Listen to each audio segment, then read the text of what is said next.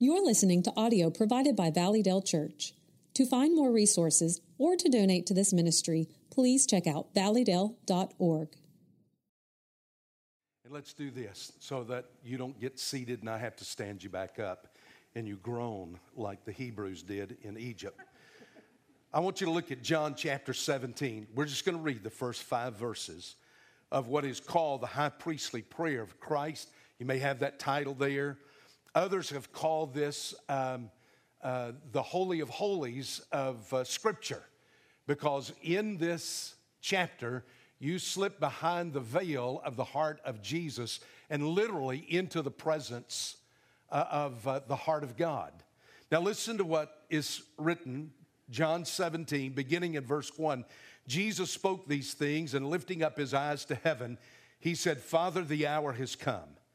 Glorify your Son, that the Son may glorify you, even as you gave him authority over all flesh, that to all whom you have given him, he may give eternal life. This is eternal life, that they may know you, the only true God, and Jesus Christ, whom you have sent.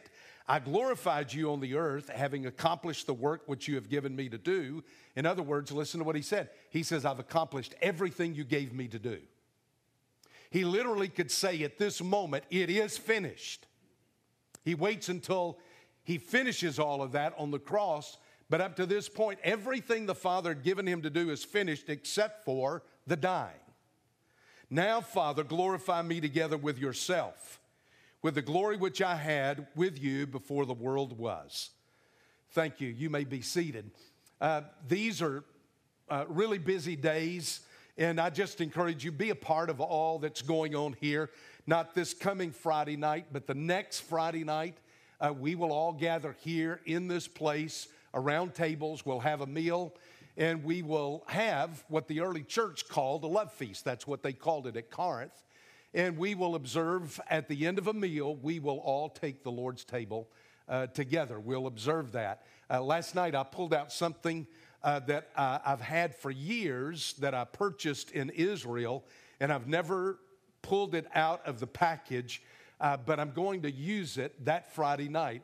I, I purchased years ago a talit, uh, and uh, you'll just have to show up to see that. And I'm going to talk about really uh, prayer that night. We're looking at prayer these Sunday mornings leading up to Easter.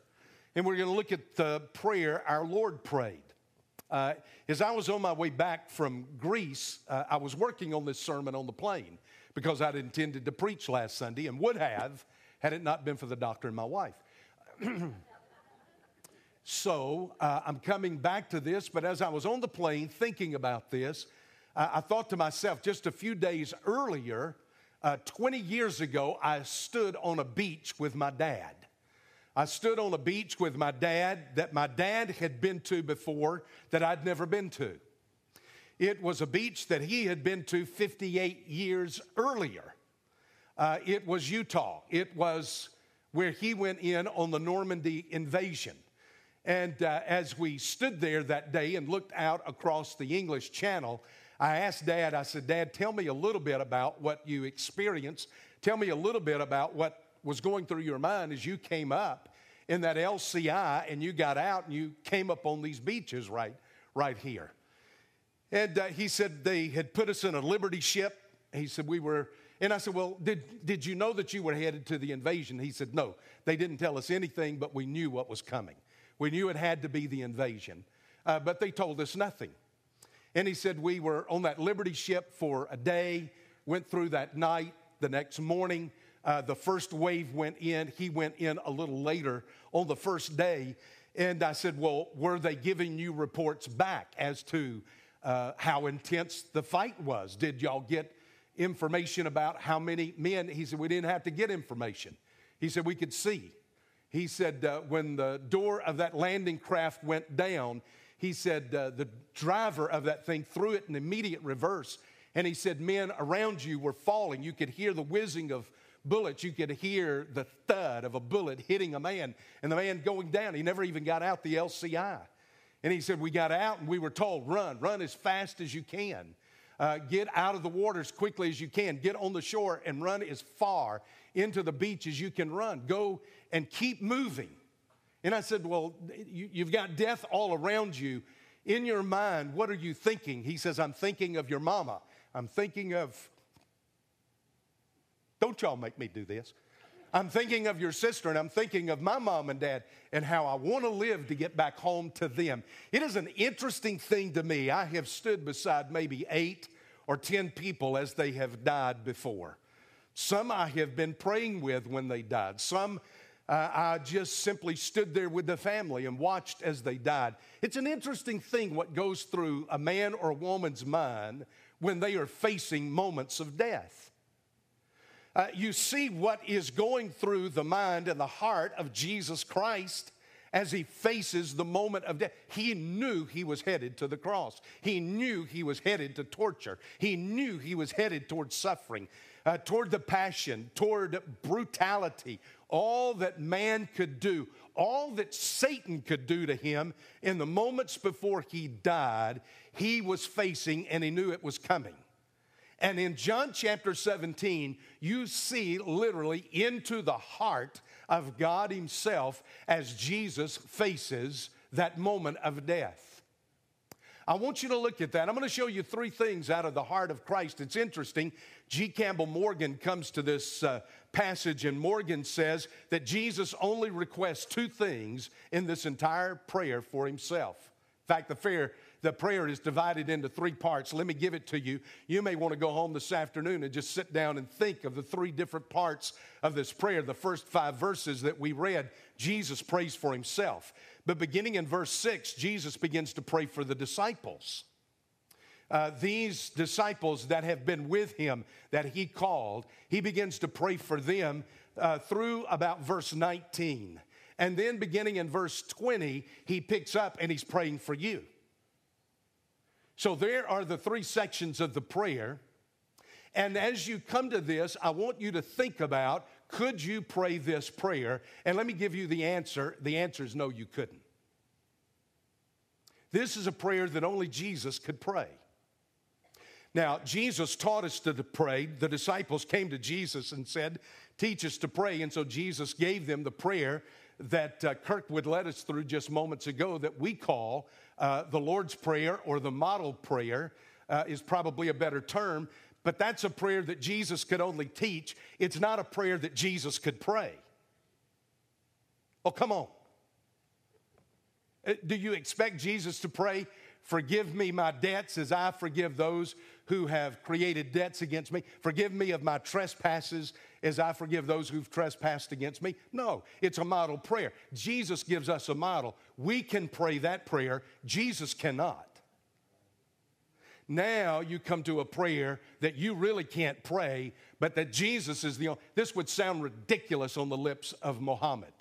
This would sound absurd on the lips of Buddha. It would sound uh, bizarre on the lips of anybody other than the true and living Son of God.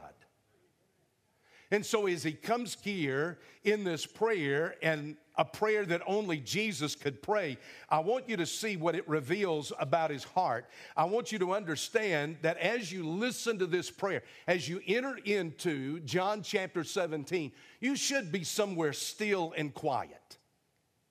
It's not just a person praying, this is Jesus praying. These are just mere hours before he faces unbelievable torture and persecution and crucifixion. And so, as he comes to this, you begin to see number one, the heart of total dependency on the Father. Look now with me at the very first verse of chapter 17. Jesus spoke these things and lifting up his eyes to heaven. Now, let me just stop right there because most of the time we would read over that and think, well, that's just setting the stage. Let me tell you, not a word in this book sets the stage, it is the stage. It is the Word of God. We think this is just trapping, this is just pretty language here that gives us a sacred setting. No, this is the setting. Listen to what it says. Jesus spoke these things, lifting up his eyes to heaven. You cannot skip that. You cannot see beyond that. You can't pass that. You have to understand something is being said right here. The first thing he did when his hour came, do you see that? He said, Father, the hour has come. The first thing that he did when his hour came. Six times we've read the phrase, My hour has not come. It begins in John chapter 2 at the wedding feast of Cana of Galilee. My hour has not come. My hour has not come. My hour has not come. Now you come to chapter 17, verse 1, and you read the words, My hour has come. There is a dramatic shift here. And before he even voices those words, look at what he does. He lifts his eyes up to heaven. He doesn't look inward. He doesn't look downward. He doesn't look around him. He lifts his eyes to heaven. By the way, I haven't preached now for a couple of weeks, so just sit back. Let me show you what I was going to preach. What I was going to preach on uh, Palm Sunday. Uh, I was going to preach out of Mark chapter 11, verse 11. You're going there because I can hear your pages turning. Mark chapter 11, verse 11, at the end of the triumphal entry, listen to this one little verse. Jesus entered Jerusalem and came into the temple, and after looking around at everything, that's it, that phrase right there. After looking around, looking around. Do you know that occurs some eight, nine, ten different times in the Gospel of Mark, that very phrase? Jesus looking around, looking around, looking around. You come to the last time it is ever used in Mark chapter 11, verse 11. Jesus is looking. What was he looking at? Well, hang on, I'll preach that sermon one day. Uh, but go back to John chapter 17. Here we don't have to question what he was looking at, lifting up his eyes to heaven. What I want you to see in that is this he's not looking at the problem, he's looking at the solution. He's not looking at the issues that are about to take place, he's looking to the Father. Do you know how many times you're told that that takes place over and over. If you go back in John's gospel to John chapter 6, in John chapter 6, you're going to see that very that very same thing as he breaks bread and he breaks the fish and he's going to feed this multitude. The Bible says this in John chapter 6 uh, or Mark chapter 6 lifting his eyes to heaven, lifting his eyes up. You see the same thing in Mark chapter 7 when they bring the deaf man to him and he puts his fingers in the ears of the deaf man and he looks up to heaven and he says, Ephphatha, Ephphatha, be opened. That's Aramaic. You see the same thing right here in John chapter 15, just back a couple of chapters in John chapter 15 as he stands outside the tomb of Lazarus. Uh, there he does that exact same thing. John chapter 11. Folks, I have a new Bible. Because my last Bible lasted two and a half years, that's about the run of it for me. Uh, and it has split apart. Um, I, I, felt like Moses when it happened, but um, I've got a new Bible, and so you, you'll have to be patient with me as I try to move through this. Look at this John chapter 11, verse 41. They removed the stone, that is from uh, the tomb of Lazarus. Then Jesus raised his eyes and he began to pray Father, I thank you that you have heard me. Over and over, you read this phrase, and that's exactly what it's saying right there. It's saying this He has His eyes on the Father. Let me just take you back to John chapter 5, and let me show you something there in John chapter 5 where Jesus talks about His ministry and all that His ministry was done under the authority of the Father. John chapter 5, verse 30. I can do nothing on my own initiative. As I hear, I judge. My judgment is just because I don't seek my own will, but the will of Him who sent me. Jesus was saying this that every time He went to heal someone, He looked first to the Father. That every time He went to touch someone, He looked first to the Father that every time he went to feed someone, he looked first to the Father. That every time he went to teach someone, he looked first to the Father. There was a total and absolute and complete dependency of Jesus on the Father. God the Son was cle- clearly and totally dependent on God the Father. Now, let me ask you this question Do you live with a dependence like that on God that there's nothing that you will do in your life but that you don't first look to the Father? Now, I don't know if you listened to the testimony. I didn't plan to use this, it's popped in my head. And, and, and uh, you should have heard my wife. You would have thought she was a Tar Heel last night. Um, the new coach for UNC who was asked in the middle of a news conference about his faith, and without batting an eye, he said, My faith is the foundation. Jesus Christ is the foundation of everything I do. Whether it's my marriage, whether it's my children, rearing my children, whether it's coaching, whether it's coaching. Let me tell you something. If you know Jesus Christ, you answer the question that everybody in the press is asking Can you separate your life and your faith from what you do? No. My faith in Jesus Christ, thank the Lord for the testimony of the new coach at UNC. It informs every decision I make. So if they ever call me to sit on the Supreme Court, here's my answer my decisions are based on the Word of God. That's too hot for you to handle. Goodbye. Whatever they might be. Why do y'all do this to me? Look, now listen, this is the question. The question is this Do I live with that kind of dependency upon the Father? Do I live with a total submission uh, to what the to what to what the Father wants in my life? Or do I live in an independent Christian walk where God and I discuss the things, but now, God, you don't want anything different than what I want? Wasn't so for Christ. And when you come to the very, listen, I've not even gotten to the words here yet.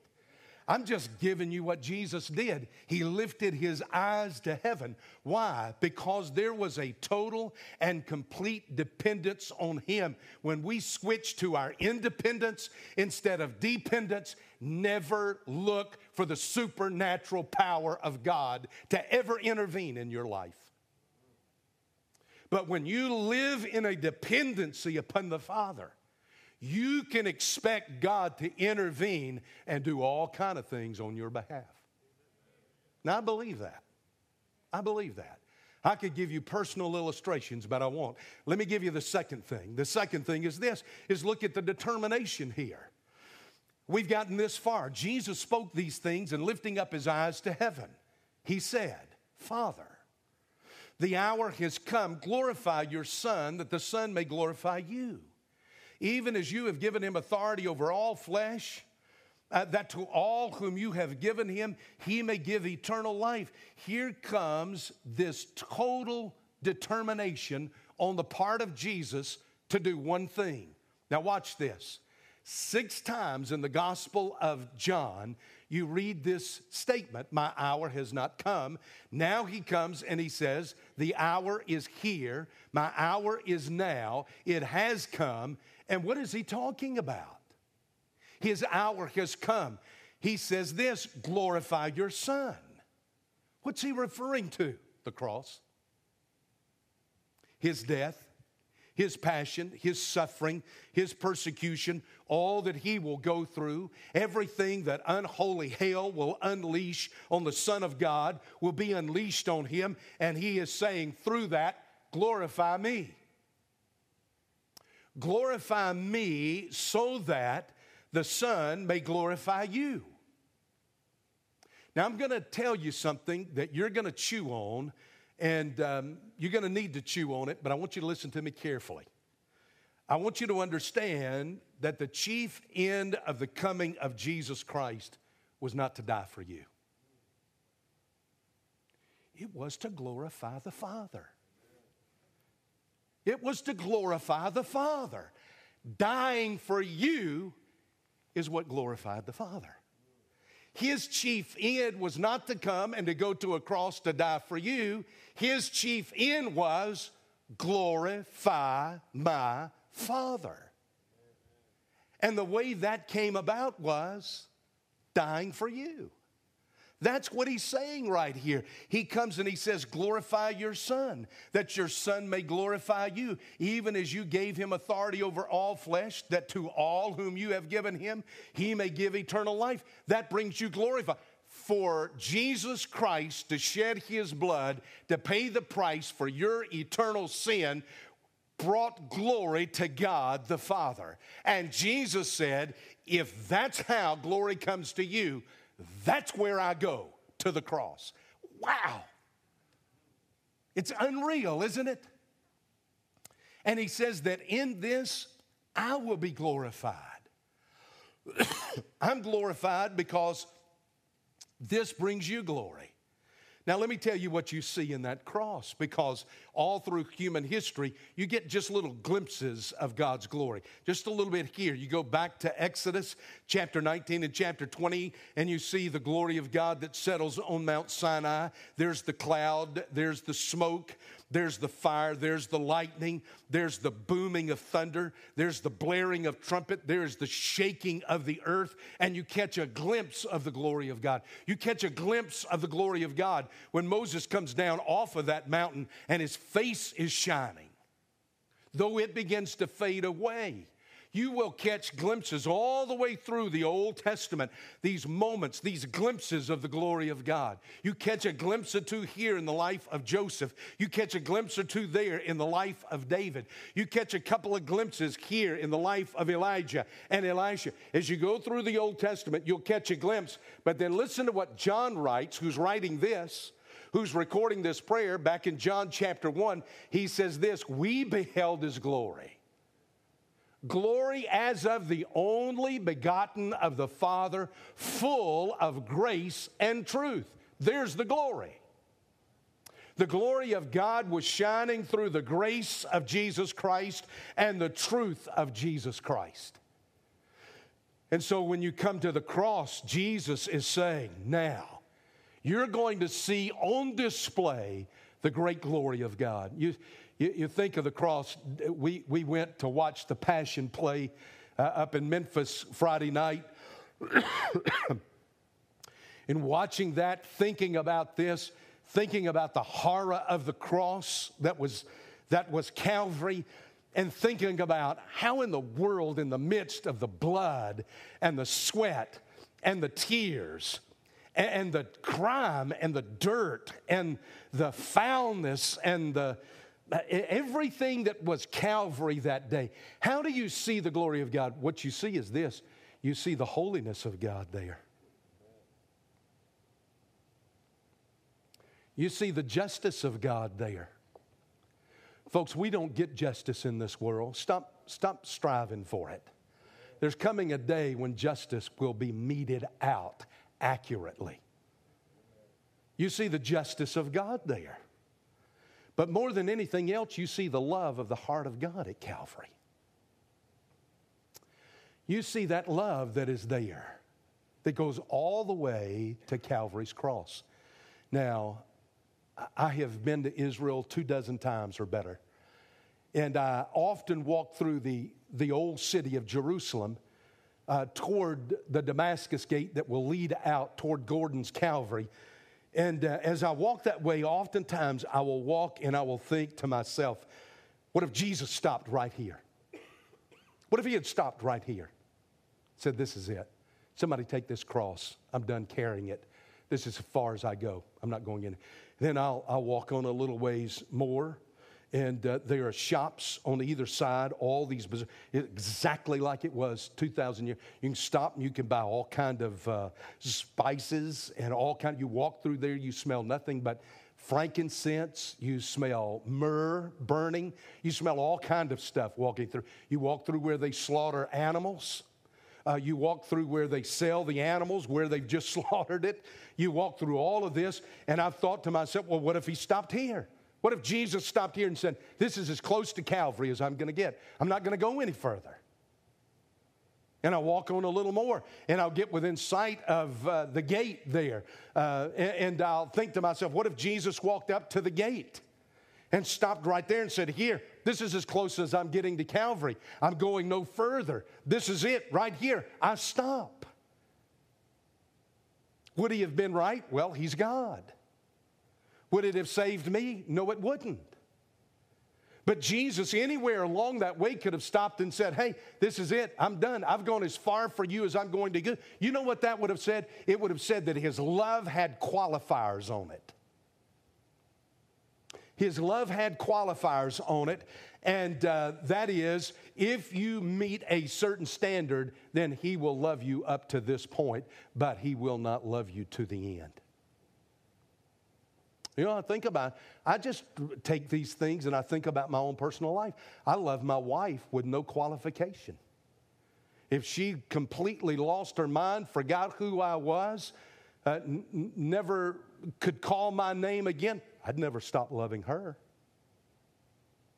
That's not a qualifier, as long as you can love me.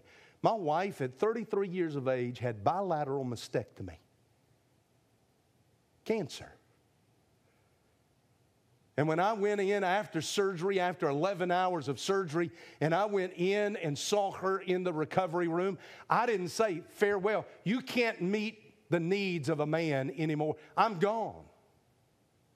Are you kidding me? I have an unqualified love for that woman. She can cook. if you had seen her the last week taking care of me, You'd have, you'd have thought she had graduated from medical school. She's still telling me everything to do. Listen, unqualified love, that's the love. You can wrap your head around that, but wrap your head around suffering on a cross and saying, unqualified love, I've gone thus far for you. That was his determination. I go to the cross because I long to glorify the Father. Let me give you the third thing, and the third thing is this it's desire. What is his desire? You see the desire of Jesus in verse 5. Look at this. Now, Father, glorify me together with yourself. All these personal pronouns that are in here, just they're, they're kind of wrapped up. Father, Father, me, yourself, I, you, all of this wrapped up together. Now, Father, glorify me together with yourself, with the glory with which I had with you before the world was. Listen to what Jesus is saying. He's saying this I laid aside a great deal of the privileges of deity. He did not lay aside his deity. Go over now. Put your finger there in John chapter 17. Look over to Philippians chapter 2. You know this passage very well. Listen to what he's saying as he talks about emptying himself and taking on the form of a servant who, verse 6 of chapter 2 of Philippians, who, although he existed in the form of God, did not regard equality with God a thing to be grasped, but he emptied himself. He did not become less than God. He simply set aside his position, his title, the place there, taking the form of a bondservant, becoming made in the likeness of men, being found in appearance of man, he humbled himself by becoming obedient to the point of death. You can't kill God. So that's why he set aside the, the privileges of Godhead and he was willing to become a man because you can put a man to death. You cannot kill God. By the way, God is not dead. Somebody from the 60s still asking that question. He humbled himself. He became obedient to the point of death, even death on a cross. Now, because of that, God did what he prayed. God has highly exalted him and bestowed on him the name which is above every name, so that at the name of Jesus every knee will bow of those in heaven and on earth and under the earth, and that every tongue will confess that Jesus Christ is Lord to the glory of God the Father. It brings glory to the Father.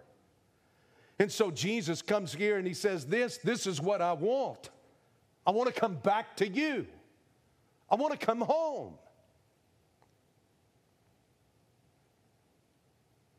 He says, I want it to be the way it was before the world was made.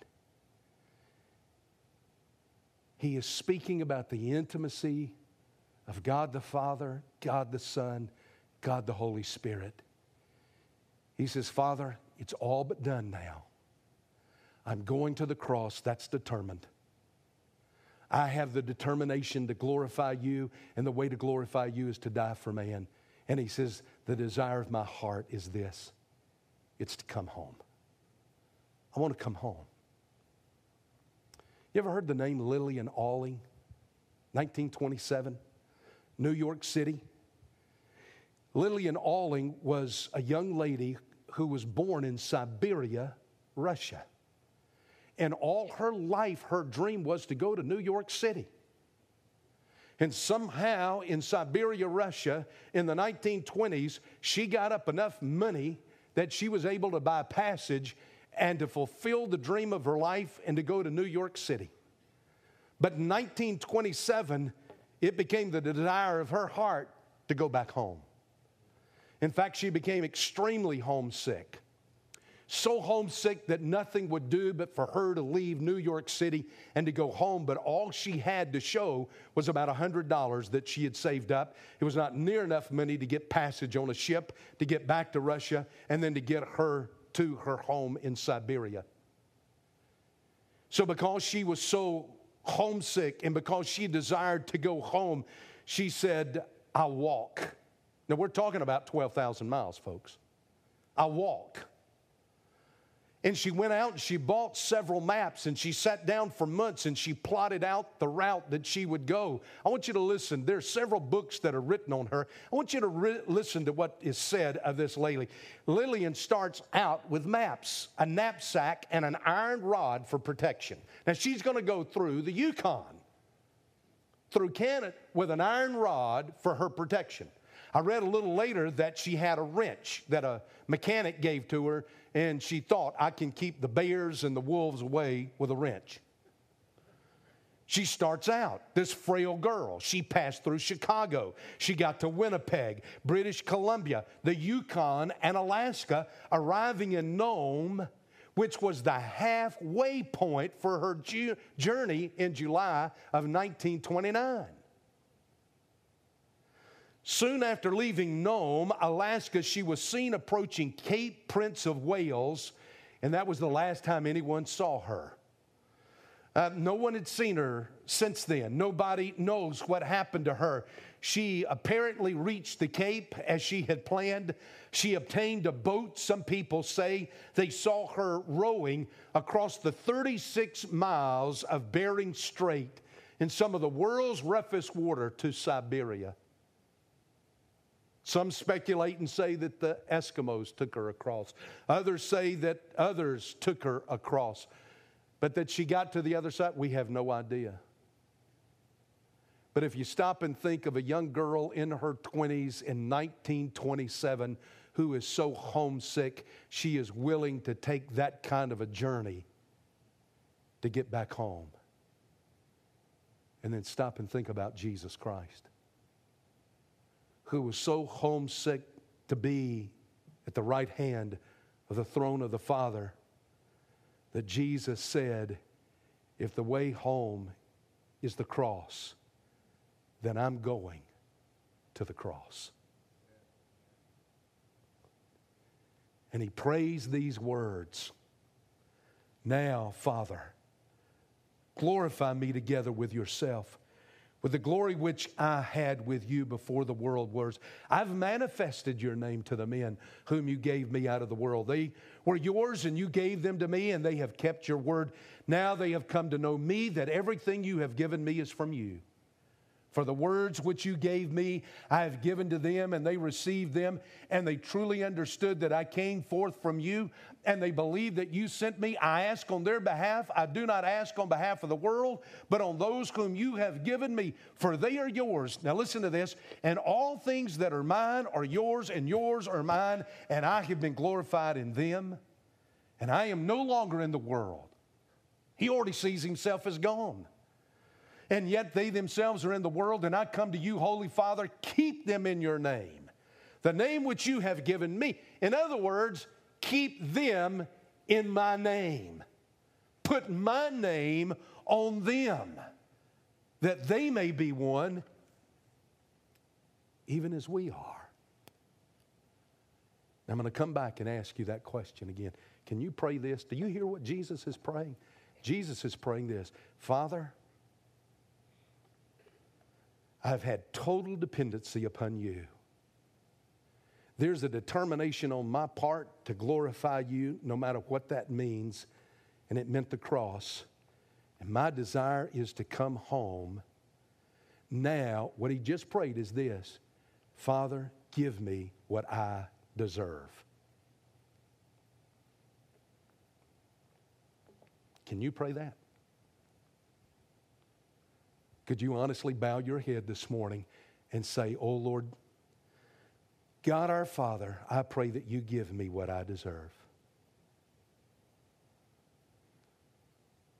No, I'm going to tell you right now, I'm not praying that. But this is what I do want. Keep them in your name, the name which you have given me. Here's my prayer. Oh God, don't give me what I deserve. Give me what Jesus, your son, deserves. And Jesus says that right there when he says, just put my name on them. Just put my name on them and give them what I have earned. Let's stand. Lord, have mercy. Father, to think that you love us that much. Lord, that we don't get what we deserve is one thing, but to get your name stamped on us so that when the Father looks at us, He gives to us what you deserve. Lord, how could any one of us, how could any one of us say no to a Lord like that? And yet, Father, I know there are people that are listening to me who have never put their faith and trust in you. Lord, to the best of my ability, I've just tried to describe what it means to trust in you. That I do not get what I deserve, but I get the righteousness of Christ and the love and the forgiveness and the mercy and the long suffering and the grace and the goodness and the kindness of God the Father. Because the Son wanted to glorify you. And the way to glorify you was to die for us. Oh Lord, what a Savior. What a God. I wonder if God's speaking to your heart this morning. Why not today? Why not come and say, Today's the day I'm going to put my faith and trust in Jesus Christ? Why not today? Why not come and say, Today's the day we become a part of Valleydale? Why not today to say, today's the day where I surrender the gifts and the abilities and the energy and the strength and the time and all that I have to the Lordship of Jesus Christ? Would you do that?